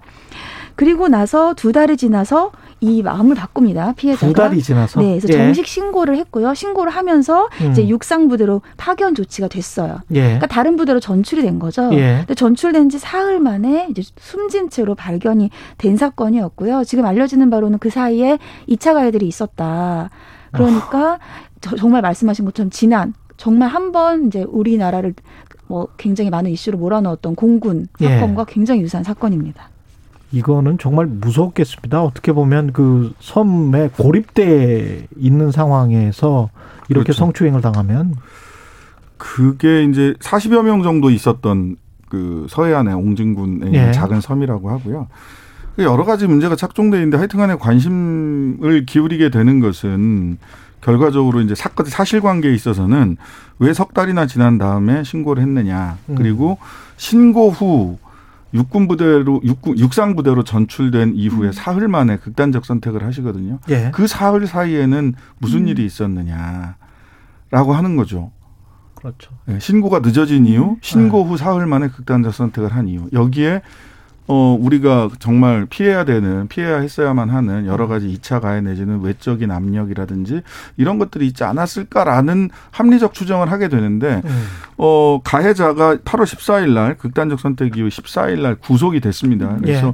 가해자에 대한 그 수사도 중요한데 사실은 주변에 대해서 굉장히 폭넓고 철저하게 수사를 해야 될 것 같아요. 어떤 일이 있었는지는 좀 나, 나왔나요? 아직 2차 가해와 정확하게 관련해서? 나오진 않았습니다만 예. 먼저 이제 이 하태경 의원이 이제 밝힌 아. 이 가족 간의 이제 메시지를 보면 이 피해 여성이 자신의 가족에게 그 가해자가 본인을 업무에서 배제했다 이런 음. 얘기가 나오고 있습니다. 예. 그러니까 일단 업무에서 배제됐다라고 알려져 있고 그리고 이 여성이 이제 그 자신의 다른 상사에게 이러한 사실을 먼저 얘기를 했다고 했잖아요. 예. 그러니까 그 다른 상사가 이 해당 가해자를 불러서 처신을 똑바로 하라 이렇게 얘기를 했다는 거예요. 음. 근데 그 얘기를 하고 나서 오히려 이러한 2차 가해들이 일어났고 성추행이 있고 나서 그 다음에 가해자가 사과를 하겠다고 이 피해자를 불렀답니다. 예. 그래서 술을 따라라. 술을 따르지 않으면 3년 동안 재수가 없다. 또 이런 얘기를 했다라는 거죠. 그러니까 이게 이제 지금 전출까지의 과정에서 있었던 얘기들인 거고 아까 예. 신 변호사님 지적하신 것처럼 그러면 전출을 했으면 다른 부대를 갔잖아요. 음. 여기서는 왜 또 사흘 만에 극단적인 선택을 했을까? 음. 지금 이것도 수사 선상에 올라 있는데 이 피해 여성은 도서 지역까지 간 이유가 인사 과정을 갖고 싶어서 간 거라고 이제 알려져 있어요. 그만큼 예. 이제 자신의 직업에 대해서 굉장히 자긍심이 높았는데 처음에도 신고를 망설였던 이유 그리고 신고가 해서 갑자기 안 하겠다가 하기로 바뀐 이유도 인사상 불이익 때를 좀 우려했던 것으로 지금 현재 추측이 되고 있고 전출된 데에서 또 다른 이제 상사가 이 사건 알려지면 인사상 불이익할 수밖에 없다. 또 이런 얘기를 들었다라는 지금 이제 가족들의 주장이 있거든요. 그래서 그- 그런 여러 가지 이차 가해들이 있지 않았나 추정하고 있는 상태입니다. 두 가지 말씀을 좀 드리고 싶은 게 육상 부대로 8월 9일 날 갔단 말이에요. 예. 그리고 가서 아 나 숙소에 전등이 좀 안 좋네. 음. 전등 좀 교체해 주세요. 음. 일상을 회복하기 위해서 노력을 하던 중이었던 그렇죠. 겁니다. 예. 근데 갑자기 3일 만에 극단적 선택을 했다. 음. 지금 최단비 변호사님 말씀하신 대로 육상부대에서도 내가 3개월을 참다가 신고하고 육상부대로 나와서 전등 교체하고 새롭게 살아가려고 하는데 예. 육상부대에 와서 또 어떤 2차 가해가 있었다라고 한다면 그때 정말 절망했을 것 같아요. 음. 그런 경위가 좀 분명하게 밝혀져야 되- 되겠다라는 게 첫 번째고요. 두 번째는 그냥 우리 직장 생활 하시는 분들은 아니 뭐 진급하고 그 뭐 다들 원하지만 그게 그것 때문에 이렇게 사실관계를 가리고 그렇죠. 보고하지 말아주세요라고까지 얘기할 필요가 있었을까? 근데 음. 군대를 생각해 보면 여기는 저 부사관이잖아요. 부사관이다 보니까 계급 정년이 또 있고 음. 사관들도 그렇고 군대에 있는 게 계급 정년이 있지 않습니까? 네. 어느 정도 뭐가 안 되면 어느 기간까지 승진을 못하면 계급을 진급을 못하면 군 생활을 그만둬야 되는 이런 계급 정년 제도 자체가 계속해서 이런 아, 이런 그 극단적 선택을 하게 되는 하나의 좀 원인 중에 하나가 아닐까라는 생각도 들어요. 음, 그것도 구조적인 문제 중에 예, 하나겠습니다. 네, 예. 맞습니다. 아, 이게 계속 이런 사건들이 발생을 하니까 이거는 뭔가 좀 해결책이 구조적인 해결책이 좀 나와야 될 것 같고요. 공수처 1호 사건 관련해서 이야기를 해볼까요? 공수처 1호 사건이 조희연 서울시 교육감의 뭐 특별 채용 문제였죠. 네네 그렇습니다. 예. 그 지난 5월 달에 감사원이 지난 4월이죠. 이제 감사원이 조교육감 특별 채용을 경찰에 고발하고 공수처에도 수사 참고 자료를 전달을 했어요. 그랬더니 5월 달에 공수처 제 1호 사건으로 경찰한테 자료를 다 달라라고 공수처에서 얘기를 해서 1호 사건으로 조희연 저- 조희연 현 서울시 교육감을 음. 어 1호 사건으로 입건을 한 거죠. 예. 그래서 그때도 사실 말들이 많았습니다. 도대체 이게, 왜 이게 왜 1호 사건인지라는 이게 왜 1호 사건이냐. 예.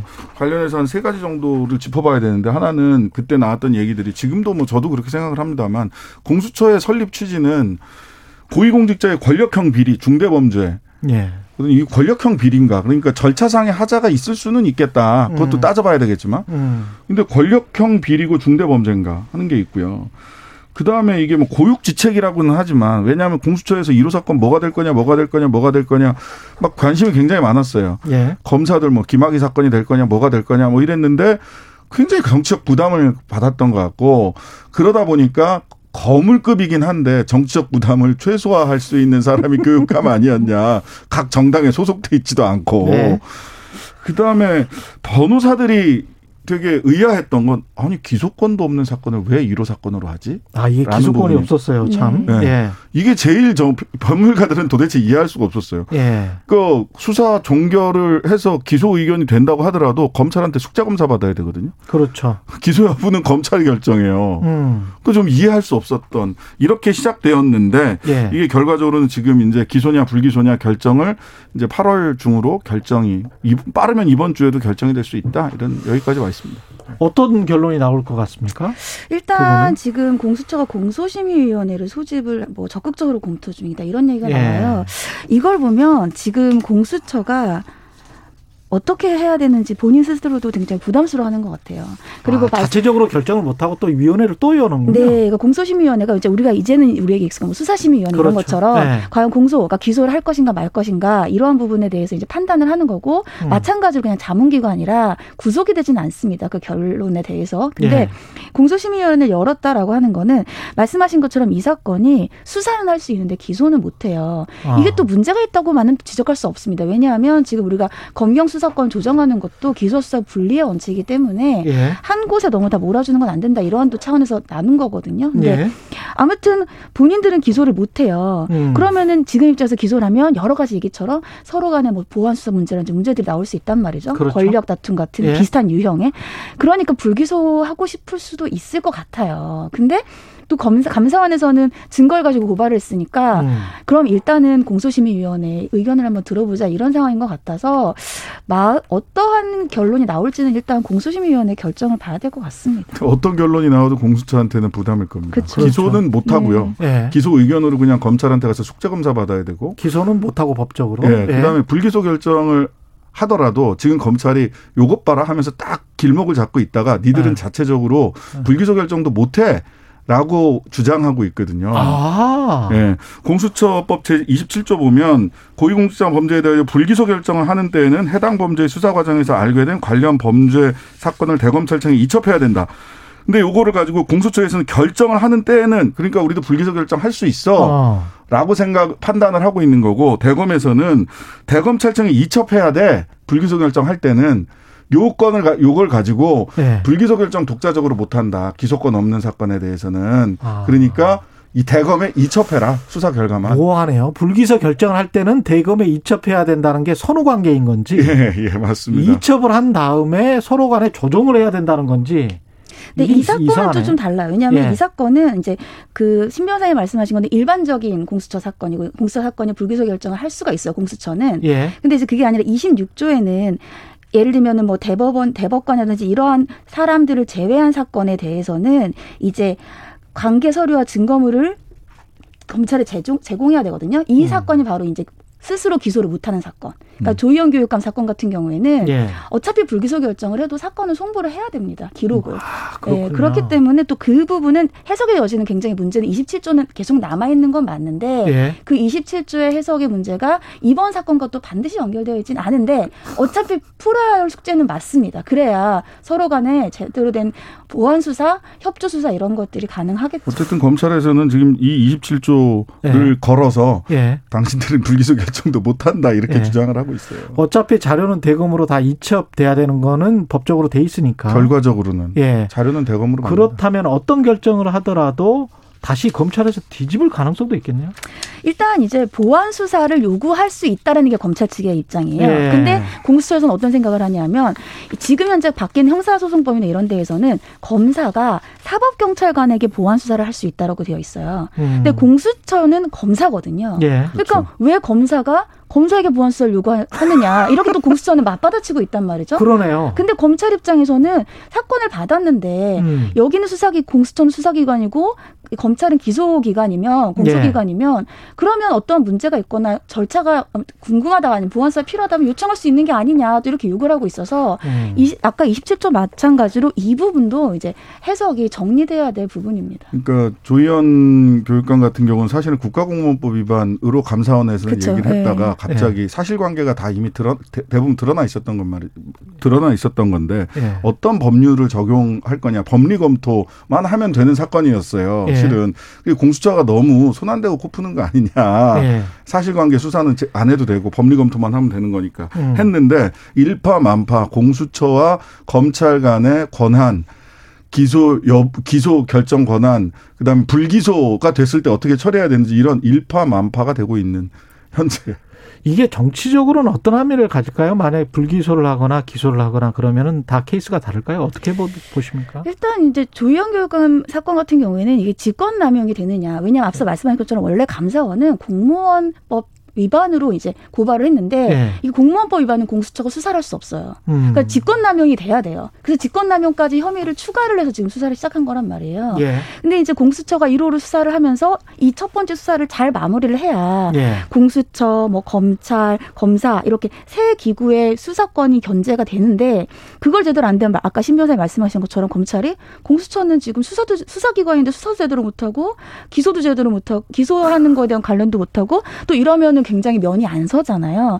그러니까 공수처 입장에서는 아까 말씀하신 것처럼 정치적인 함의는 사실 조희연 교육감이기 때문에 정치인이 아니라 음, 네. 정치적인 함의보다도 이 검경 수사권 조정의 결과를 사실 처음 보여주는 사건 같이 보일 수 있어서 경찰이 수사를 잘못하면 지금 검경 수사권 조정과 물론 문제가 생기는 것처럼 음. 공수처도 이 사건의 결과에 따라서 본인들의 존재의 설립 목적 그러네. 이런 데에 따라서 문제가 생길 수 있는 겁니다. 좀 잘해줬으면 좋겠는데요. 네. 어떻게 해도 좋은 평가를 받기 쉽지 않은 사건이 1호 사건이 돼버렸다. 그러니까요. 예, 네. 처음 그 수사를 시작할 때부터 왜 그렇지?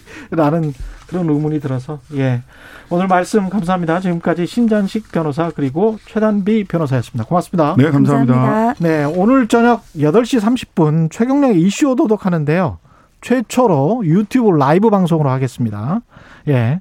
제가 다시 출근해서 부동산의 모든 것, 집값의 모든 것, 부동산과 정치 실시간 궁금하신 것 질문 주시면 성실히 열심히 답변 드리겠습니다. 오늘 저녁 8시 30분 KBS 일라디오 유튜브 채널 혹은 유튜브에서 이슈 오도독 검색하시면 함께 하실 수 있습니다. 8월 17일 화요일 KBS 일라디오 최경영의 최강시사는 여기까지였습니다. 고맙습니다.